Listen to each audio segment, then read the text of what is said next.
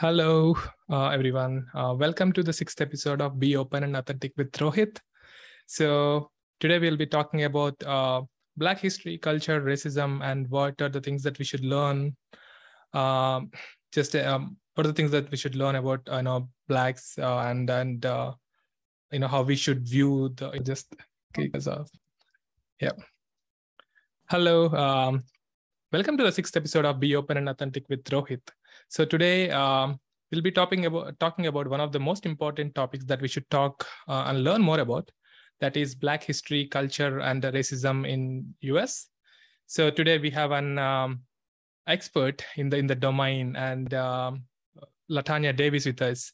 So I would like to thank LaTonya for two things in particular. One is for her valuable time, uh, and and uh, the other for you know just uh, willing being willing to talk uh, on this topic and uh, help us all educate and you know learn more about help us helping in helping us learn more about the topic.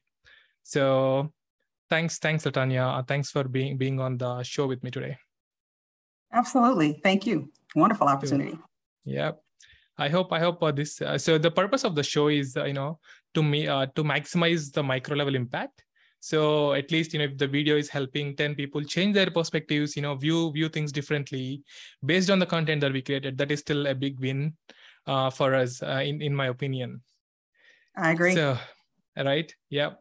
Sounds good. So do you want to start with the introduction LaTonya Yes, well, I'm LaTonya Davis. I am a Houston native, Houston, Texas, in the USA, and I am a mom.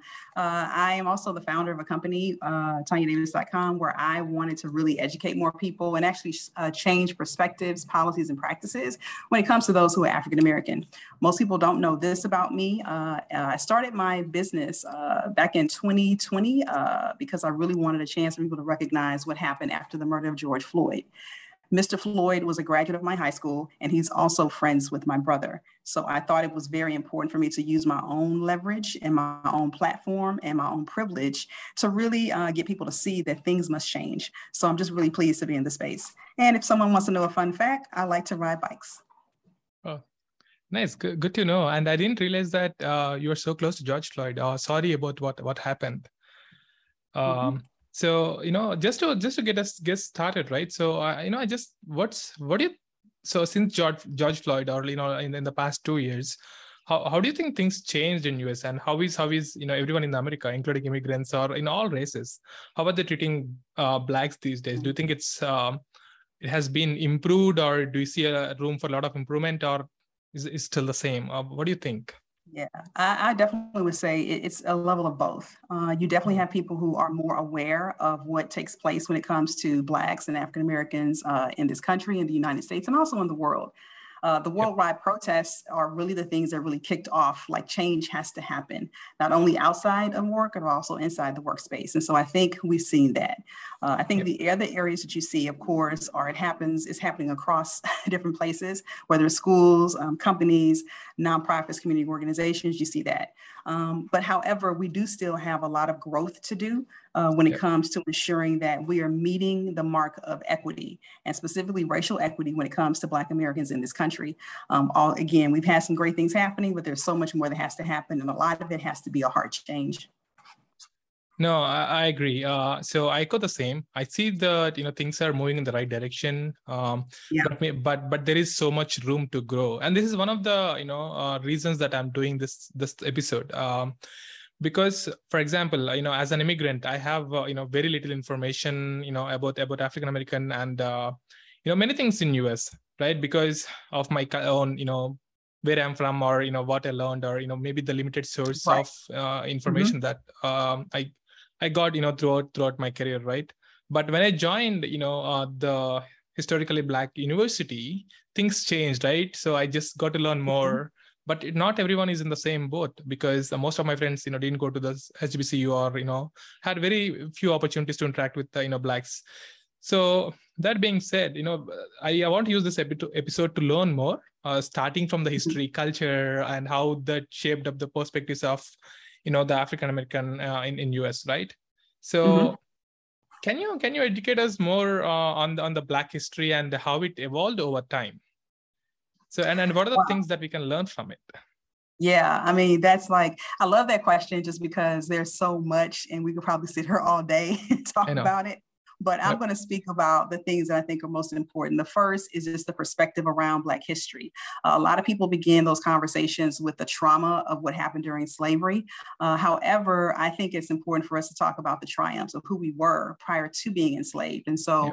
just really getting back into understanding that we came from, and when I say we, Black and African Americans came from uh, the continent of Africa, where we were already a part of uh, tribes, we were part of kings and queens, and we had those different really great opportunities to really um, commu- become a communal environment.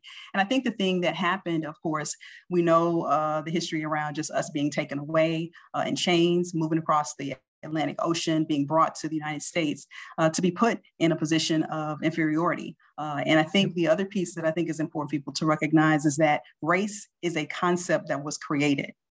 It was created. it's not as though we were born into this space. And when you have created that sort of concept, then you are putting us in a position to be considered to be inferior versus those who are not. And when I say those who are not, I mean uh, those who are white Americans. Uh, the thing about the history is that we've been taken from so many spots from 1400s to 1800s to 1900s, 2022 uh, we've moved through and we're very resilient people because we've moved through so many um, different opportunities. The thing that I also want people to recognize is that when you think about Black history, think about the individuals as well as the groups. Um, some of my favorite absolute um, ancestors that I completely respect are Harriet Tubman who took it upon herself to actually physically free people from mm. um, being in bondage um, and, and walking through, uh, you know, trials and tribulations to get us to become free. And then you have ancestors like Frederick Douglass, uh, who was a person who was a great orator, skilled, um, very strong advocate for what needed to happen in terms of us not being enslaved and building those kind of relationships. And then you have the groups that people may not know about. Uh, one you spoke about, which is being an HBCU grad. I am an HBCU grad. I am an HBCU grad of what is a exactly of Bennett College. Um, it is an original HBCU. People talk about traditional versus the others. It's an original one that was started in North Carolina. Uh, It is specifically one that's dedicated for Black women. There are only two in the United States of America, Bennett and Spelman. So you have those opportunities. And the reason why those were created is because we didn't have access to education to be able yeah. to read and to write and to learn and to grow. Uh, and that's why I wanted to make sure that people recognize that we don't stay in the trauma of that. We talk about the wins that we've had. So when we speak about things like Black colleges, uh, one of the great wins is being able to be educated in a space where when I walked on campus day one, it was assumed and expected that I was to be a leader from that day forward. I had done a lot of other things after that, but of course, that's the expectation. So when I walk into spaces, it's I believe I'm already a leader, so I don't have to be uh, told that by anyone else. And so I think those are some of the stories we want to think about and you can you can stop me for a moment but you know i think the other thing too is fraternities and sororities. These are things people don't may not know about. There are black greek letter fraternities and sororities uh, that do exist and our purpose is to be able to uplift our communities through community service uh, and community action. And so i'm a member of one delta sigma theta sorority incorporated that i joined while in college. And so these are groups of black men and black women who continue to uplift after our collegiate level. Uh, and so then, of course, you just have our families um, that uh, have come together to do the ver- uh, various things. But uh, again, a lot of it happens in school, uh, in schools where you're taught certain yep. things. I remember being in school and taught that, you know, Columbus sailed the ocean blue in 1492 uh, and that he discovered America, when in fact that is not the case. So by the time I became an educator myself and wrote curriculum for my students, I ensured that they recognize all of the different histories and all the different pieces that are there. So I think it's really around making sure that more people understand that yes, we have faced trauma and we have trauma today. However, the trauma was not created by us, it was created by another group. And that group yep. of people, I'm really glad to see so many people stepping up today to be allies and to be advocates to interrupt. Sure those different levels that are there. So I just wanted to sort of put that at the table. But like I said, there's a lot to it, so I just wanted to share that. no, I know. So that, that's uh, that's a great information, and that's that's very detailed. Thank, thanks for that. So some of the mm-hmm. things that I wasn't aware is that it started, you know, in like back in 1400s or 1800s, and it and you were, you know, many were taken all over the world. It's not just U.S., right? Yes. Um, right. And imagine in that the pressure or the trauma that people have to go through you know being mm-hmm. transported mm-hmm. over and not treating them uh, fair uh, right. it is it is uh, very unfortunate but uh, you know i'm a little glad that we are moving further um, but i also you know like the fact that now there are so many supporting communities like you were mentioning right uh, and the college mm-hmm. for example the colleges are very specific to the you know blacks and uh, the fraternity groups and all and and even at work i see you know so many so many leaders coming and trying to change the workplace for good and particularly uh, blacks and uh, you know many african american they're they don't do that as a just as a job uh, you know they do they do that as a their duty you know to change the perspectives of people and to be the change agent mm-hmm. and and mm-hmm. i think uh, so that that's the great part for i think one takeaway for me is you know even though despite whatever the history has been and i know that because i it's it's only you know first or second generation students going to the college which means that you know there is a lot of education you know that people need to go through you know to be able to um, survive mm-hmm. you know in the in the corporate or or survive in the in the, in the real world. But people i know many blacks are just being up to the standards or, or you know just breaking the standards right? For example look at barack obama so where mm-hmm. because i think he's he's the change agent in my opinion and i'm glad to see many change agents uh, mm-hmm. in in the in the black community and uh, glad we are all being educated in some way or the other so and and similarly you know I, I know that you know many are from uh, in Africa, uh, African, you know, worked with in African. I think the culture in Africa is a little similar to India. Many uh, kings and queens, you know, it has its own good, good and bads of it, right? So, but once you know how once people started migrating, and uh, you know, once people moved to US, uh, so how how how the culture evolved over time? You know, is it is it any different? So how how has your you know African uh, culture you know how did you you know lo- what did you learn from it and uh, how is how has it evolved once people moved to us so just just want to understand a little bit more about the culture here yeah, no, that's a great question. I also want to add on too. I like how you spoke about Barack Obama as uh, one of the um, models and exemplars, but I also want to speak about too. You know, my mother, my father, my grandfather. Sure. You know, our families are also. I just want, and this is for your audience because we need to also know that those people are our models as well. They're exemplars of what uh, what can happen and what you can uh, have and who you can become uh, when it comes to the Black community. I think the thing that there are a few things that come to mind when I think about um, what has transitioned and what has transpired since from then until now. Um, so a good example might be, uh, you know, you go to a church service and if you go into the Black church, there are hymns that we sing. That is uh, definitely tradition that comes from the motherland. Uh, being able to sing songs uh, and being able to things like wade in the water uh, and, and, just all kinds of different pieces that come into play when you think about that. There's stepping. So if you've never seen a sorority fraternity step, uh, those steps are rooted in the continent of Africa, with us mm. being able to step in doing those songs and those words, and the, again, and carrying those traditions. The thing that I think um, that is the most uh, significant to me is just I keep, I keep coming back to the word resilience. I always come back to the word resilience, the spirit of the people from the mm-hmm. continent of Africa, um, those that made it across the Atlantic and those that did not. Um, you know, that still is really ingrained in us because we're still dealing with, you know, the trauma and the vestiges of the things that have happened. So yep. while it might not necessarily be we're in chains, um, you know, on a plantation, uh, there are some spaces and organizations that we work in that still have some of those chains there. And those chains might look like microaggressions, micro invalidations, micro assaults, not getting promoted, you know, just inequitable outcomes and so many different things that have taken place. So I think, um, and so resilience is what actually helps us to be able to maintain and move through and to still advocate for those things.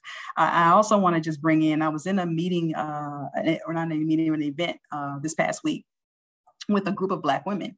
And the purpose of this group was for us to come together to be able to talk about, you know, how to elevate one another and, and how to push one another in the spaces that we're in. It was my first time joining the group. And what was so interesting to me is that these were some powerful women who had been uh, unfortunately experienced racism in their mm-hmm. own workspace to the extent that the quote that came out of that meeting was, I'm just so tired. I'm just so tired of it. I'm so tired of it. And it's so, and you know, and so, and my, of course, we absolutely encourage one another.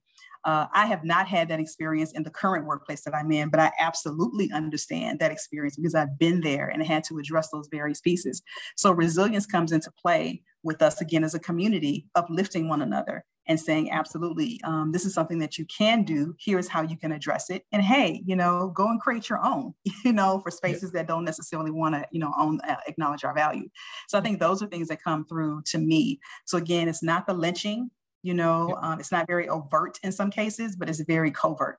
And it yep. still continues to happen for those who just do not want to let go of the past those who may not really understand the impact of what has happened um, to a group of people and, yep. and not owning how they can use their privilege to really support and, and help uh, help us to be able to grow so we have a new narrative no i agree right so that, that's that's a, that's a great uh, you know way to look at it uh, and and that's that's a great thing for you know many people to take away right um, mm-hmm. because um, the resilience part and the uplifting part you know irrespective of you know the scenarios you know around the world or maybe just in workplace or or, or just to mm-hmm. your colleagues to your parents or family or just in your own culture so th- those are the two things any human can do to make the world a better yeah. place right um, but glad and this is so much more important to do in the in the black community in my opinion because mm-hmm. for example you know as, as an immigrant right maybe i'll learn more about blacks and you know i learn about the history culture i know i kind of feel uh, you know um, understand the scenario I, maybe at least i think that i understand the scenario but yeah. it's never the same as experiencing or you know it's never the same as um, you for sure no. right because uh, you see, you know you understand it a lot more deeper and it's it, it means a lot more to you. So for example uh, so the things that people you know people may real may or may not realize what they're doing you know maybe microaggression uh, or, or, things like that. And how they some most of the people may not be even aware that that impacts this community you know a lot uh, you know significantly than what you what the person thinks. Yeah so so i think the resilience part and and the uplifting part are are, are very crucial uh, in the black community. And I'm, I'm super glad that you are you are taking some initiatives accordingly. And i think this is this is a call for any any any, any african american you know listening to this episode. I know you are going through a lot but just re- remember the word resiliency that you know uh, this is uh, the duty you know of you uh, and, and also us you know people like us you know as immigrants or, or anyone else you know to support you but mm-hmm. it's it's not the same as standing you standing by yourself and you know you know navigating through all this right. unfortunate circumstances and but you just remember that you know you're making the world a better place and and uh, just uh, while you know educating others others like me and uh, standing up and, and, and, uplifting the community so that many people can sh- stand on your shoulders in the future. Right? Um, and may i add in i like what you said because i think that i don't think that people who are non-black really realize that when we are affirmed in that way of what you just did and just just support that really goes a long way. Um, so many of us are the only ones in these spaces. And so when we show up, we're showing up with all the things that have gone on. And some of us are showing up in the space to advocate. And so yeah. it's only us. And it is very important for the other folks in those spaces to amplify our voices, to be the persons who are interrupting not just bias, but also racism when it comes up on its head. It's very important to recognize that because I don't think people really understand the level uh, yep. that it takes sometimes for some of us to roll up in these spaces and say what needs to be said. Uh, I am one who's been vocal since I was probably three. My mother said it. I came out of the womb talking. so I'm going to talk until I until I go to the grave. That's what I'm going to do because I feel like I have a responsibility because of my ancestors have gone through to make my ancestors proud of what yep. they did for me so I could be in those spaces. And so I just wanted to just say we need more of that we need you to talk to us. We need you to find out more about who we are. We need you to understand that there's a need for your voice to amplify because your voice in some spaces is even more influential than our own. And but no. collectively together we can move through. So I just wanted to just kind of share that point and to thank you for saying that. No, yeah, gl- glad that you brought up, right? I know this is, uh, you know, I'm glad I'm, you know, at least doing my part. Uh, maybe I have to do a lot more uh, because uh, black community gave so much to me uh, personally and professionally and in so many ways um, and and uh, you know it's, it's, not about just giving back it's about just trying to understand the scenario better and and mm-hmm. trying to trying to educate more people around me uh, this is th- that is the reason for this podcast because there's so right. many immigrants you know people in india you know not necessarily be aware of you know what what what real blacks and, and what's the culture and how do you think and view them right because if you look mm-hmm. at news not every good news is propagated the same way as bad news so they right. have their own biases uh, and and it's it's it's a whole different game uh, that i don't you know want to dive deep into that yet but yes mm-hmm. there are sh- people like me should more um, who are non-black should find a way to talk more learn more and and, and communicate more mm-hmm. uh irrespective be it good or bad right because once you can celebrate good at the same time when it is going worse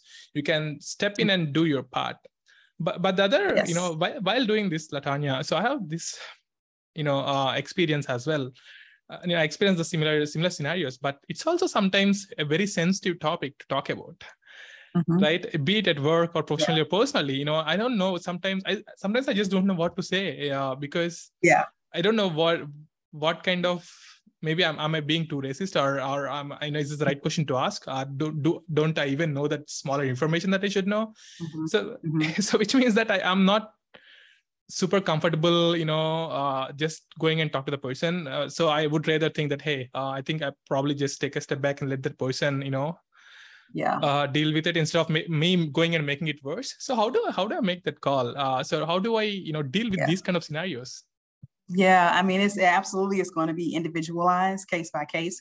But yeah. um, on a podcast I did last year, I was invited to speak about anti-Asian racism. And mm-hmm. what I said on that platform, and I stand by this, is sometimes you have to do it afraid you have to have those conversations and you have to be nervous and you have to be uncomfortable, but it's okay to have the conversation. But I think it starts first with relationship you yeah. want to get to know the person and vice versa. It's not just you coming to know who LaTonya is. LaTonya wants to know who you are too. When you're able to make those connections, it's easier to have those conversations. Um, the one thing that I can say just from facilitating a lot of them with folks, uh, it is not difficult for me to do that just because yep. I'm genuinely curious around yep. why do you think that racism does exi- doesn't exist? Why do you think, you know, it's not an issue? Um, and so for me, it's really around like you know making sure you have those questions ready. And so um, one is like sharing the story. I believe storytelling is a huge way to be able to really understand you know who people are. You know when i say storytelling it can be your background Mm-hmm. It can be telling your career story. You know, I've got plenty of stories to share about how I was treated differently, how I experienced racism, microaggressions, X, Y, and Z. And I can also speak to, you know, the stories of how when someone did approach me and get to know me as a person, how they used that opportunity to support me and to amplify me or my or, or my colleagues as well. So I think it's really around like, you know, if you have to script it out, script it out. You know, yep. hi, I'm Rohith. Sure. And I really want to talk to you about this issue. And I'm nervous about asking you these questions. Is it okay that I talk to you or or not? And then give that person the opportunity to say yes or no, because you never know where people are, you know, on sure. in, dealing with the trauma in and of itself. Um, sure. My family in particular, we, are talkers. We love to talk. Um, so we're going to mm. have those conversations with you. But I was just saying, you know, sometimes you have to do it afraid. Here's the thing yeah. we're all adults we went to some, most of us went to college. Um, some of us went straight and started our own businesses and didn't have to go to college. So if you are able to hold a conversation as an adult for an interview or to go out and promote your business, you can hold a conversation with an African American person and ask them about their background sure. and learn how can you help, uh, how can I help you to move forward? Yeah. You know, workplace. And so the conversations I've had have been fantastic. People have really been able to see that, okay, I did not know this happened. I did not understand this happened. And so you go back into your own history. Yeah. And you look at opportunities you could have had to have made um, the situations different. Uh, mm. For other people. And so I think it's just like really going in uh, on yourself. And I would also impress people to do yourself, I call it an audit. Yeah. when I walk through folks through your audit, like let's start when you were born. What was your family like? What did they say about Black people? What did they not say about Black people? Who did you live around? Yeah. When did you ever have a first exposure to Black people? What did you think about when you first learned about Trayvon Martin or, you know, George Floyd? Um, what, what came to mind when that first happened? And so you go through those kinds of questions together, sure. not as an interrogation, but as a way to really listen to understand and to figure out what the next steps are. So um, those are some that, pieces of advice that I would give. Wow, that is very interesting. Uh, I'll I'll talk about the audit part more. Uh, but firstly, I, I, so I want to talk about the first couple of sessions that you that you have given, right? So mm-hmm. one is you know before even you know waiting for the person to um, start you know before even going to the person just mm-hmm. first thing that i should do or like any one of you know should do is you know start building a relation before anything you know happens for you don't have to wait till something you know to happen so that you can go and talk to the person right. so what you're saying is you have to be open and, and authentic actually right so stay your yes. uh, share your story and be curious about their story and understand you know build that relation so that you can have the uh, tough conversation if if it ever yeah. comes to that and make sure you watch out for them right in the sense if they're having uh, you know some some bad experiences you know just being able to you know audit the scenarios around you and making sure they're you know feeling comfortable and and making sure that you're constantly having you know converse the right conversations and being engaging uh, being right. engaged with them i think it will make the job easier to have any yes. any kind of conversations uh, in, in, in the workplace uh, thanks thanks for the tip um, so that that's that's uh one other takeaway mm-hmm. from from from this conversation mm-hmm. and the other interesting part that i want to talk about is the audit part for example you know yes. the things that you mentioned right so mm-hmm. for example if you if you've done the audit uh, you know to me if i'm like super honest with all the answers you know that's that's uh, earlier you know it might be too you know i i would be too ashamed to share it uh, uh, right yeah yes. yes. but now yes. you know my perspective has changed so much because of the experience that i've been through but it might not be the same for everyone so i think art is another right. another interesting experience that we should do to ourselves hey what is your opinion on blacks and and uh, what, what do you know about them and uh, or what is what was your opinion when you were you know yeah. in india and and uh, and uh, uh, you know when you yeah, have it encountered with African American, right? So, what did the society teach you? Is another way to think about it because all our experiences are, you know, kind of way is enforced on us, in in my opinion. Because, for example, you know, I'm being honest on this uh, podcast here, because when I when I think about African American when I was in India, is is mm-hmm. not in a positive angle, to be honest. Yeah because yeah. uh, I'll, I'll, you know, um, many of my friends here, you know, experienced, you know, some sort of uh, you know hate or crime uh, not hate uh, that's the wrong word to use sorry about that but the crime or you know they have suffered uh, uh, you know they had some wrong experiences with with african american you know which is in the okay. local news and uh, you know in fact i experienced myself too i was um you know robbed at the gunpoint that's the first you know wow. my close encounter with the gun particularly uh, and oh, then sorry. i was robbed uh, when I when I was like really uh, struggling with all my finances and my personal life too. So that's that's kind of a traumatic experience too. So, but mm-hmm. I also know the good part or the most of the good part, right? In the sense that mm-hmm. you know I've been through the HBCU experience, so I can't just uh, yeah. based on one my experience, I cannot just say that hey, everything is wrong here. Um, but yes. I kind of I, am able to differentiate. But not everyone is the same because most of my other friends don't know yeah. the scenario, so they would treat the you know they still they only recognize the you know the um, yeah, negative angle negative aspect of of the community right? So mm-hmm. how do you think uh uh the, you know the crime or the drugs or everything is uh is, is impacting i mean they're, they're kind of impacting all the perspectives of you know immigrants or, or many many people around the world but that's not the that's a very limited perspective in my opinion so what are the things yeah. that we can do to educate those kind of people or or uh, you know uh, or or what do you say to them you know i cannot just go and say that hey yeah. don't trust this you know this is just limited but i mean they're seeing it every day so i cannot just say that hey yeah. don't trust it so how do you yeah. kind of educate those those, uh, those kind of people yeah that's such well, first of all i'm really uh, sorry that that happened to you uh, and but I can say this the fact that you said you didn't want to have that one situation make you stereotype a lot of folks around that is, I think, a really key point that I hope that people really understand and really picked up on because um, that is not always the case. I think it also requires an understanding of how that situation happened. And so it gets back to the different levels of racism that have happened, which lead to systemic racism. And there's a reason why we have folks that are uh, in positions that they're in, um, people don't choose to be to go out and rob people. People don't wake up and say, "Hey, my goal in life is to do X, Y, and Z." Not one black person I've ever met on the planet has ever said that. What happens is we've had situations that have happened within our own within our communities uh, in, in, terms of the United States that have happened. So let's just, I'm just going to break this down for a second. So there are four levels of racism. There is uh, individualized racism, the way that you see people, uh, the way that those with privilege see us as Black people, as inferior to you, based upon race, which is a skin color. Yep. There's no biological difference within race. Um, number two, you have interpersonal racism, the way that we express um, or interact with one another, uh, the way that those who are for sake of for the United States, those who are white interact with Black people um, because of racism, and so it's saying things and doing things like those microaggressions and you know those sorts of things that take place in work and even you know in the grocery store. You know, walking sure. on the other side of the street. You know, that happens in my own neighborhood. I say good morning to folks. They walk on the other side of the street and do not speak to me because I am African American, and sure. so you still have those different pieces. Um, and so then you move into uh, institutional racism which is what happens in organizations and companies and workspaces where you have those same attitudes, those racist attitudes that have come into play have played out with the practices and the policies that are created, you know, like my hair is unprofessional in some spaces. Why? Who said my hair is unprofessional? Sure, yeah, right.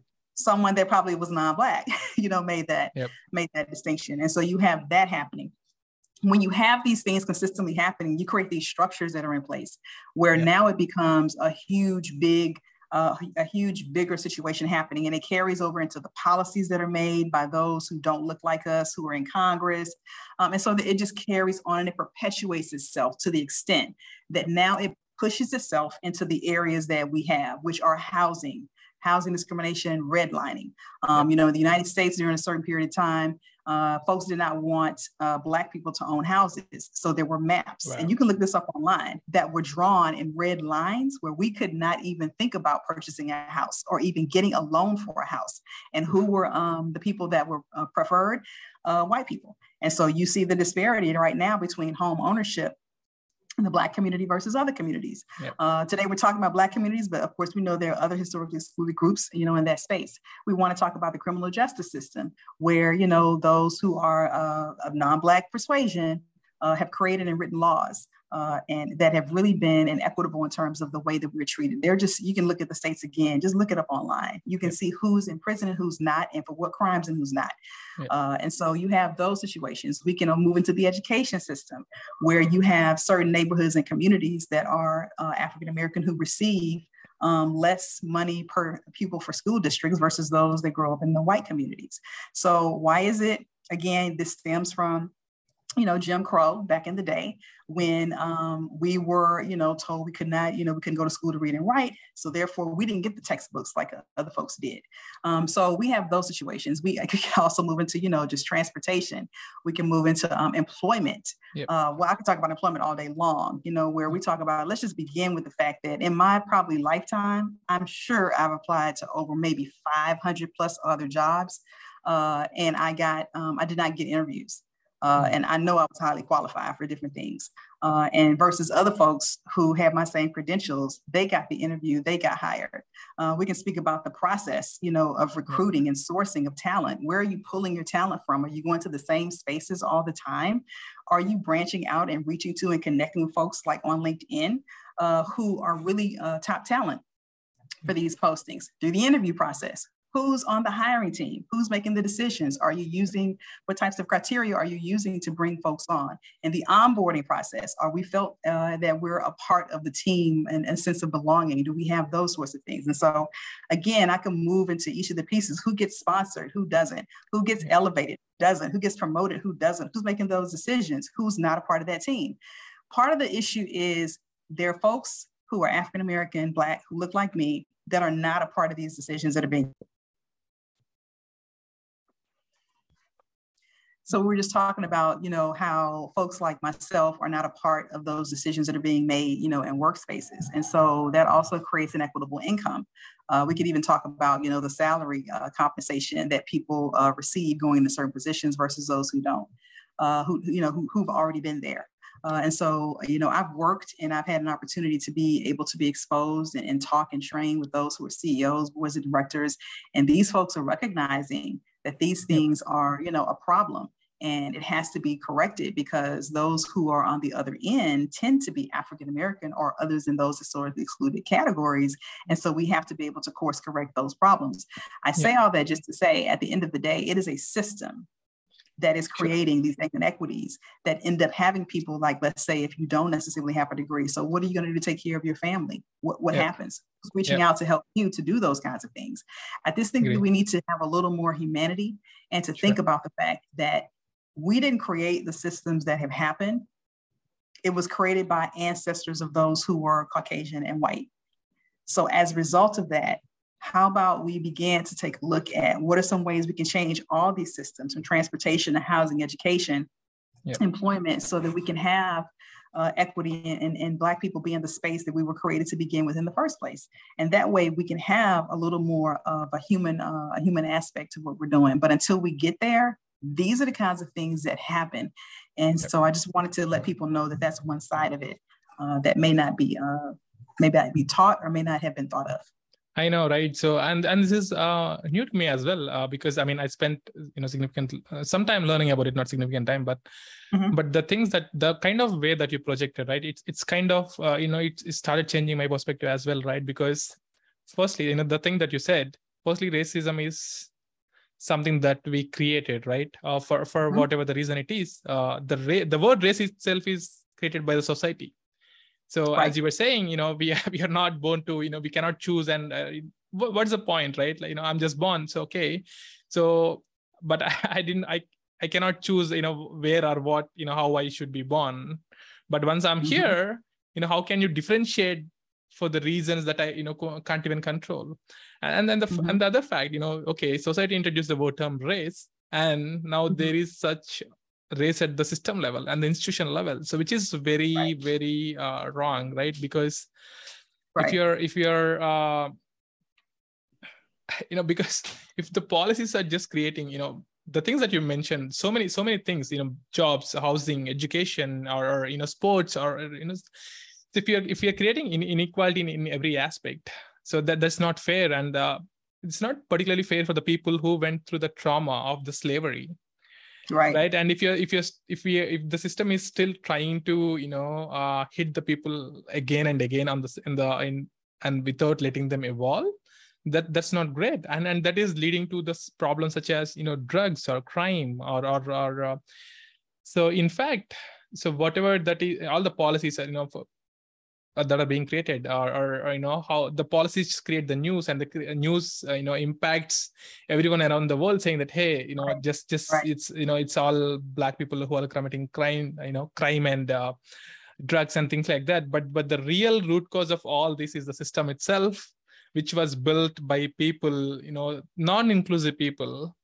uh, yes. so uh, and and uh, only covering certain aspects of the society you know obviously the other other part of the society will suffer and mm-hmm. the suffering will lead to the crime you know the, because the robbery right, right? Uh, it's it, it has to be the obvious choice for them because uh, if you, you if if they can't survive the family right you know they need to feed the family and if you're not giving a job or if you know if you have so many restrictions for giving a job or if you're showing the racism at work you know they just can't work and mm-hmm. they eventually tend to do the things even they don't want to do either. And and uh, yeah. the other the other experience that i want to share right?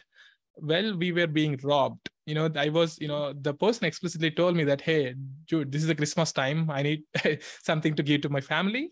So mm-hmm. um, that that's the reason i'm doing. So don't don't feel bad about it you know. I, so then i kind of started understanding okay i don't mind being robbed uh, and and I wasn't hurt either. I lost some valuable things, which is fine. But the fact that you know we are all contributing to the person, you know, contributing the person, you know, committing the robbery, you know, which the robber hates, you know, for doing that too, and we are also one, you know, in a way we are contributing to the fact, you know, we, in fact we should take it on us, you know, if people are, you know, onto the robbery and and uh, drugs for the reasons that are, you know. Um, created by the society i think it's also our responsibility to to feel bad about it. It's not just we need to feel feel bad that you know for robbing us but the fact that you know we created the scenarios and the circumstances that led the person to rob or or you know just do anything that he doesn't want to do either. So i think you know uh, so this is kind of the perspective that people should have when you know when they view the the whole uh, black community itself. So Right. be it I- Yeah, I, I would also I would also like to add in there. Number one, you should not have been robbed, and number Sure. two, we're not saying that this person should not be held accountable for what took No. place. Absolutely, we're. I just want to make sure people know that we're not condoning exactly Eh, no no no no so people at all. It should not have happened. Yeah. We're just expressing the fact that there are reasons that created the situation to begin with, and so what can we now do so Yeah. those things don't happen? Specifically within uh, the Black community. And so the other piece about the news I wanted to point out too is that the news, uh, as we know, you can just sort of research this. Um, the, the news um, is slanted. We know this. So there's only certain things that are going to be put on the news.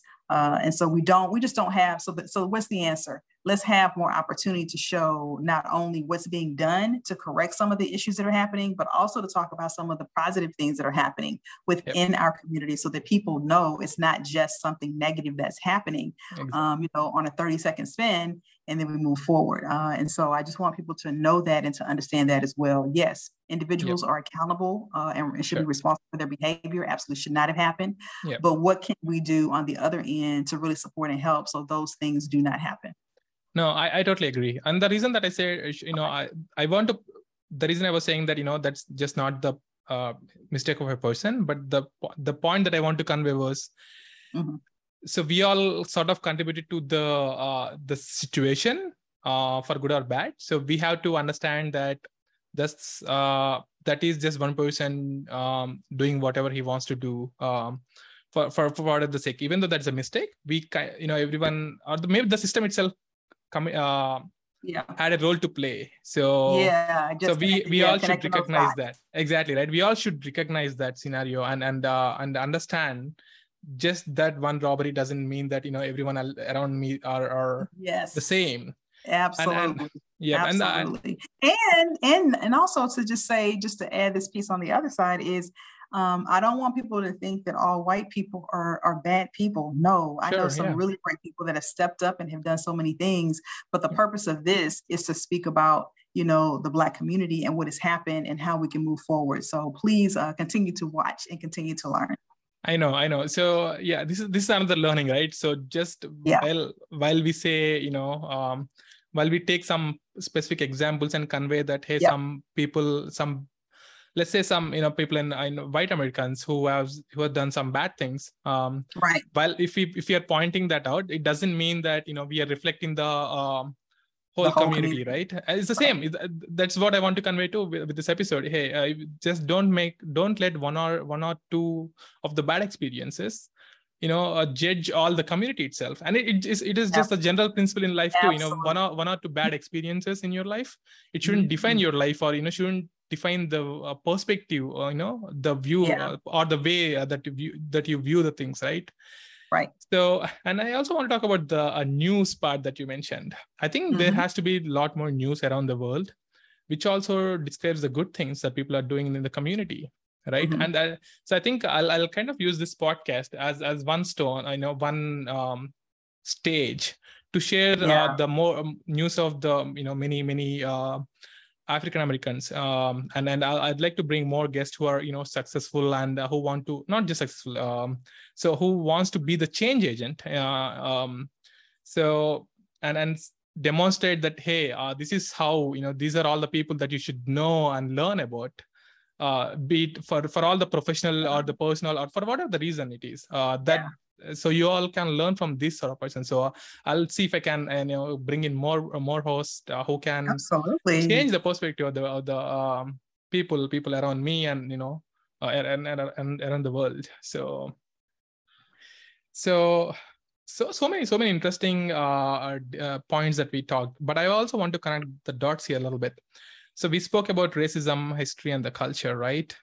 So Mhm. how and i also want to talk about the current generation of people who are going to school and who will be graduating right i know Mhm. you know one of the one of the professors i worked with she says that that hey uh, you know most of the people are the first generation college students Mhm. and uh, maybe it's maybe uh yeah so so how do you think the history culture and and the racism point will Mhm. impact these students in the in the college or who just graduated so and and what is the um, burden on them? Or or what is the things that everyone should keep in mind to make their day-to-day life so much better? Yeah that's such a good question. It's so interesting because this group of people um millennials and and, and we move forward including even folks that i taught they have um, such a great opportunity to be able to just help with course correcting what needs to happen you know as far as education the thing that's so divisive now is around what's taught in schools and what should be taught, what should be taught, just is so divisive in terms of that that space. Uh, even in the concept of critical race theory being brought into education, when actually what it was was a group of lawyers who were looking at Kimberlé Crenshaw was one of the one of the lawyers a part of this, looking at what was taking place in the system and how it was negatively uh, impacting African Americans, looking at the laws, looking at the policies, and all those sorts of things. And it's so interesting the way that it just sort of got flipped into something completely different than what the original intent was.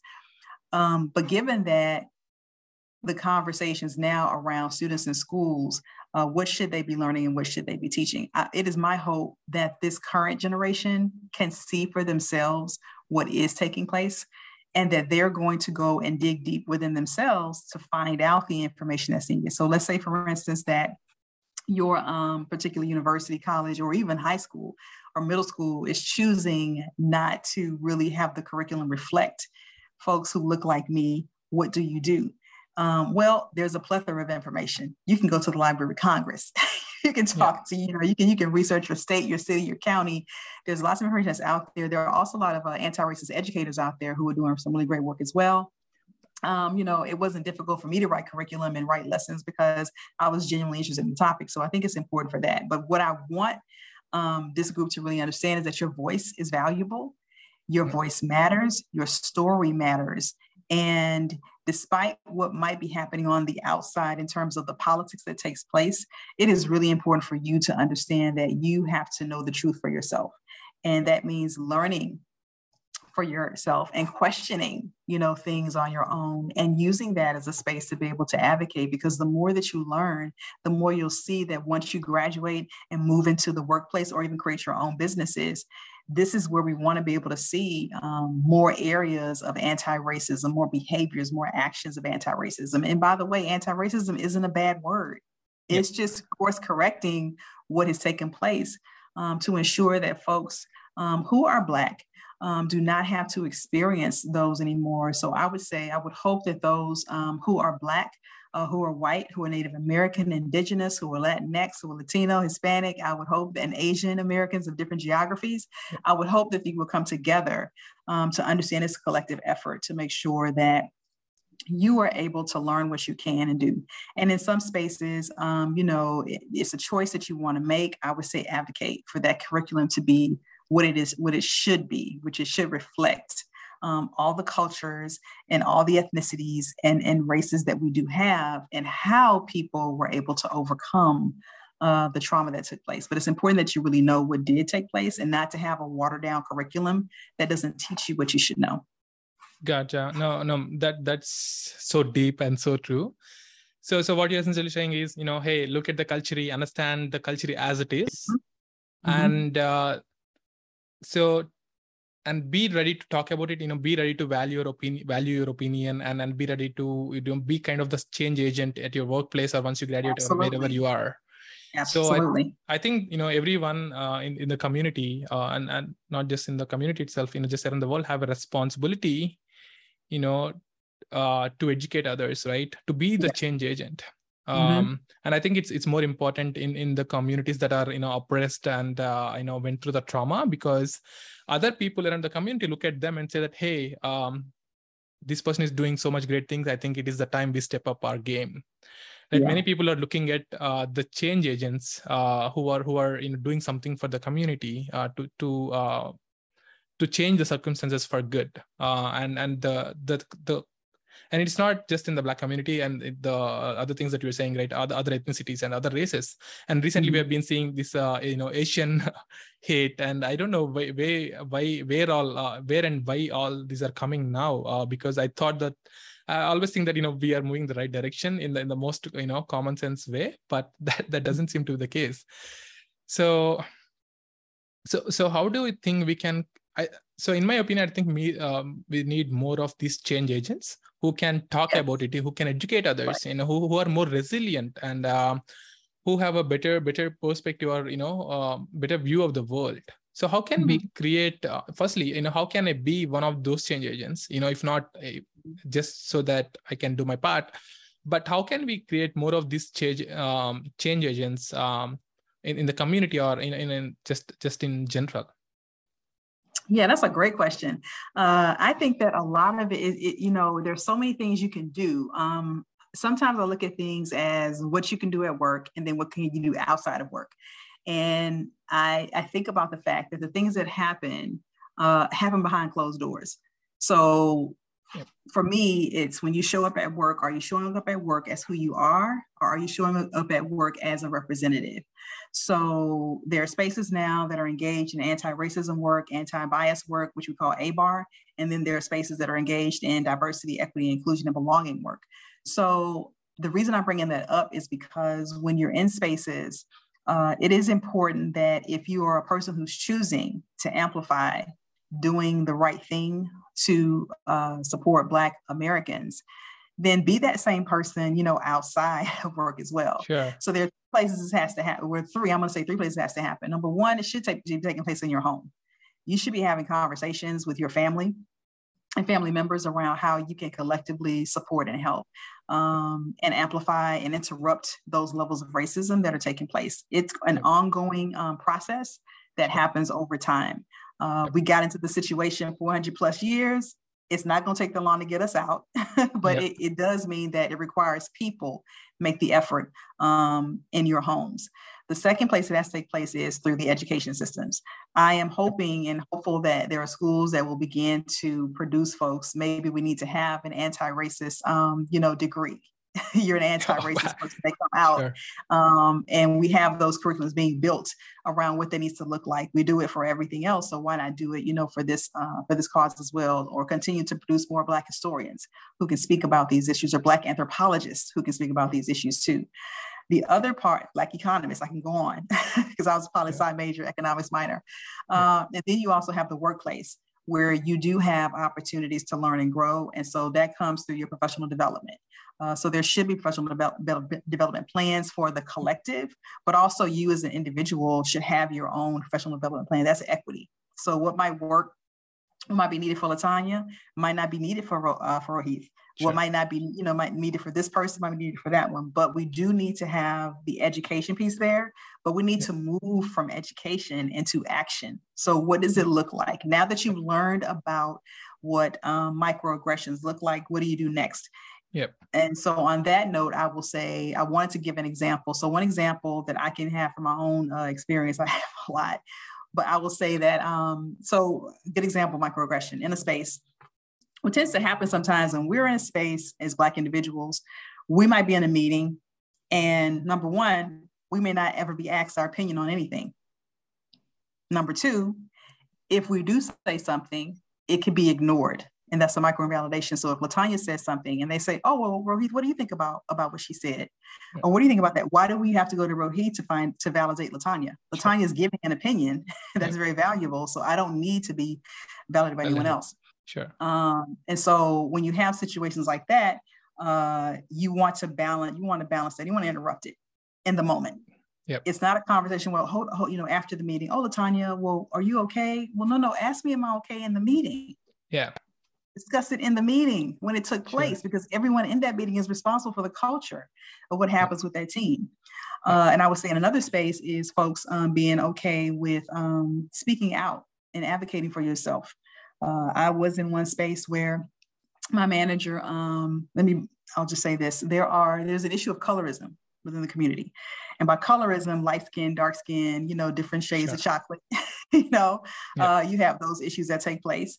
And yeah. so, in in one situation, I had a manager in particular uh, who had colorism issues and was absolutely, you know, was racist in in and of, in and of herself. Uh, and we had some conversations. And one, at one point, um, she mentioned, "Well, you're not really here to make change." Uh, you know, try to stop me from having and holding meetings with folks who wanted to learn about, you know, racism, you know, that sort of thing. So we had some one-on-one conversations. The fact that I'm a lawyer and the fact that I'm an advocate, I'm going to speak up. I don't, yeah, yeah I'm just going to do that. And so we had the conversation. I said, you know what, you know, you realize that this is a microvalidation. Yeah. This is a microaggression and she was really taken aback that I was even challenging her. And you know, and at one point, um, she mentioned she didn't want me to speak on the Black History panel that I was invited to. And so I said, "You're telling me, a Black female, that I can't speak on a Black History panel?" I was like, "I'm already accepted."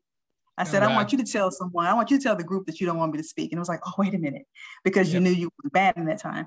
So I kind of documented everything turned out about to be like seven pages when I really thought of when I got everything down. I had screenshots and everything, you know, but I had always continued to speak, you know, up on the issues. Yep. So ultimately, um, I say that to say that sometimes you have to speak up for yourself. And I did have like two, you know, white allies who were ready to like, hey, we'll go in and, you know, support you. And then you had those who were like, ooh, I don't know what to do.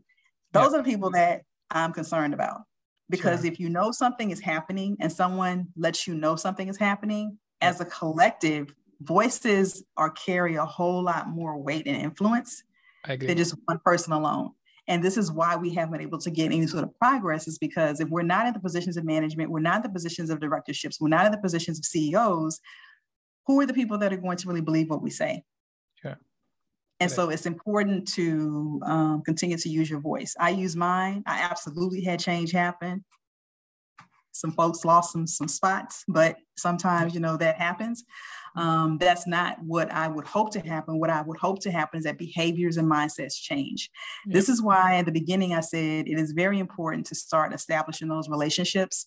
Um, some people are going to be open to it, some people are not, but you're never yeah. going to know unless you do it. And we, um, as far as me being I can speak for myself. I don't want to be in a space where people are uh, afraid to come to me and ask me questions. And I also don't want to be in a space where someone says something or does something that was um, racist or, you know, racist against yeah. another person. And I'm not there to speak up. And yeah. so I try to use my own privilege to show others how to do that and yeah. to continue to do it because it's something. But I will say it's an it's an ongoing it's an ongoing thing. I don't want to have to do it all the time. Uh, it does get exhausting, um, yep. but it is something that I'm very proud to be in a position to do. So I just wanted to share that with folks. Like, so those places will be in your home, at yep. work, and also at school. Sure. So, so there are uh, so much, so much interesting uh, things and knowledge that you shared. Uh, I think this is super, super valuable. So I want to uh, like break it down a little bit. So I, so there are two uh, sides to what you have spoken. Right. For example, you know, as an immigrant, if I want to, you know, make sure that you know change happens uh, for mm-hmm. for any kind of race or you know just making sure that you know the racism or you know anything against uh, maybe just the black community doesn't happen uh, in in the bad way first the mm-hmm. what you're saying is first the change has to happen with me yes in in every way you know not just that hey uh, i log into the meeting and say that hey i feel very bad about what happened and once i log out of the meeting i'm, I'm a whole different person again right that shouldn't be the case yes. so that has to happen with myself and that has to happen in my family because you have to be able to talk to your family or you know in, in the in the community that right hey um, this is the, these are things that you should learn and that is something mm-hmm. that you should carry if you're working or or maybe maybe wherever you go right so which means yeah. that you have to be open and authentic in a way so yes. the, and at the same time you also have to recognize that it's not the same template in in, in every place so right. which means which right. means you know the so you have to you know be constantly conscious and uh, be open and uh, pay attention to these things uh, in in everyday life so it has you know it, even if it that is exhausting you know that is the thing that we need to start doing more and on mm-hmm. the other side the person who is experiencing racism or or, or any kind of uh, ill treatment at work you know everyone should should be like you right in the sense that if they spot it you know they should just find a way to talk about it you know some sometimes you know they may not be in scenarios where they can talk um, maybe due to the level of mm-hmm. work or whatever that is but irrespective at least they should find a way to speak out and speak up be it within the company itself or be it in their own circle or or just everywhere they should find a way mm-hmm. to make sure that the, the person doesn't mistake doesn't repeat the same mistake with everyone else right because right. if the person is ill-treating you right the chances that he's uh, the person is doing the same with other persons are very high yes. so if yes. you don't change many other lives might be impacted as well so mm-hmm. we have to uh, you know have the responsibility that hey um, we it's it's not just for our own good it's for the good of the society and for other people that uh, around the world that hey yes. should talk you know fight for it. You know it should be open. You know you might lose some things at the beginning but that's that's not going to stay the same forever. We have to be the change agent. So in a way you know no matter which race color ethnicity or uh, um, we are from we have to be the change agents just to make sure that the world you know um, or, or any community or anyone in the world is being you know oppressed or or uh, going through the same uh, experiences that our ancestors went through right because we right. need to make the world right. a better place so we need to be the change agents so yes. wow that is that is so much to learn and that that's uh, yes. uh, kind of shaped up my perspective and i hope i hope many many others uh, uh, treat uh, has have so many takeaways from it. And thanks, thanks you so much. Thank you so much for you know giving this valuable knowledge. I know, I know we are at time, um, but I just have this one one um, little game to play. Okay. Awesome. So I want. Uh, so I'm gonna start a timer. So I know you, we you have shared so many um, learnings with us today, but I just want to use this um, opportunity just to learn some more. Why not, right? So okay. so the question is, can you help uh, us learn something in two minutes that took so long for you to learn, or or you know, so long for you to gain expertise on? Mm-hmm. So your time starts now. So I would say it is around listening to understand when it comes to having conversations about race and racism. Uh, it mm-hmm. starts off with just really opening up with an open ended question and just using that as an opportunity to listen to the other person. So you might start off with, you know, what do you think racism is? And as a person begins to talk, you're literally hearing what they're saying and you are repeating those words back to gain understanding, not to put someone in the hot seat or to make someone offended or defensive, but to really hear their thoughts around it. When you use that level of questioning, just very open and you use it to understand, it makes it a lot easier for you to understand who the person is and where their mm-hmm. heart is and when you can understand the heart, you can move through uh, the head and the hands, and you can understand a little bit more about those uh, changes. So I would say heart, head, and hands. Uh, is what is most important when it comes to really understanding how to do this work. And this is how I've been very uh, impactful in what I've done and why I've had such um, great uh, relationships that have been built. Wow that is a new way to look at it. Uh, and you just share your life lesson in, in like uh, one minute. So so what you're what you're essentially saying is hey um if i understand that you're listening but are you listening with an intention to understand? Yes. Right? Yes. so and understanding the crux of the scenario which is the heart and then once you understand it to the core you know make sure that you understand other aspects around the heart right? Or the hands legs or what the head whatever it is. But the goal is uh, understand the crux of it. And uh, you understand it by listening it openly without any biases and and uh, you know find a way to deconstruct your own biases. Um, yeah that that is that is kind of enlightening. Uh thanks thanks uh, for sharing all of this LaTonya so i want to give uh, credit to to uh chris from uh veritas culture who uh taught me that method. I had done some things before but he really sealed it and really helped so if uh, if anyone's looking to be able to learn that's a th- those two vince and chris are great people to learn from Sure, uh, I'll, I'll I'll take take that note. And and uh, if I want to learn more about it, I know I mean there are so many things online uh, that I can learn from. Mm-hmm. So, but the way the things that you shared, I don't think I'll be able to learn online. You know, that's a, just just a whole new perspective. Uh, but so, what are the what are the, some of the resources that uh, that I can you know uh, use to learn more, or how can I just continue my learning? You know, in, about the Black community, history, culture, or about the racism, or or, or the things around it. Yeah. Uh, wow. Such a great idea. I would say Google, sure. but what I will say is one thing that I would like for people to do is if you want to learn more about the people, uh, I would go and I would read the enslaved narratives. They are on the Library of Congress. So you will hear and read about people who, who interviews from people who were actually enslaved, Black people, uh, from all parts of the United States. Uh, and it's a great way to get a gauge on, you know, what they experienced and what they went through. Uh, and it helps you to understand to be have uh, have empathy around the experiences that we're dealing with now. I would say to do that uh, as one. Sure. And you know, of course, um, there are lots of folks that I've met on LinkedIn uh, that I think are really great persons uh, that you can actually learn from and gain a lot from. Good. One is Minda Harts. Um, please get her book. Minda Harts wrote the book called The Memo. Uh, M I N D A H A R T S.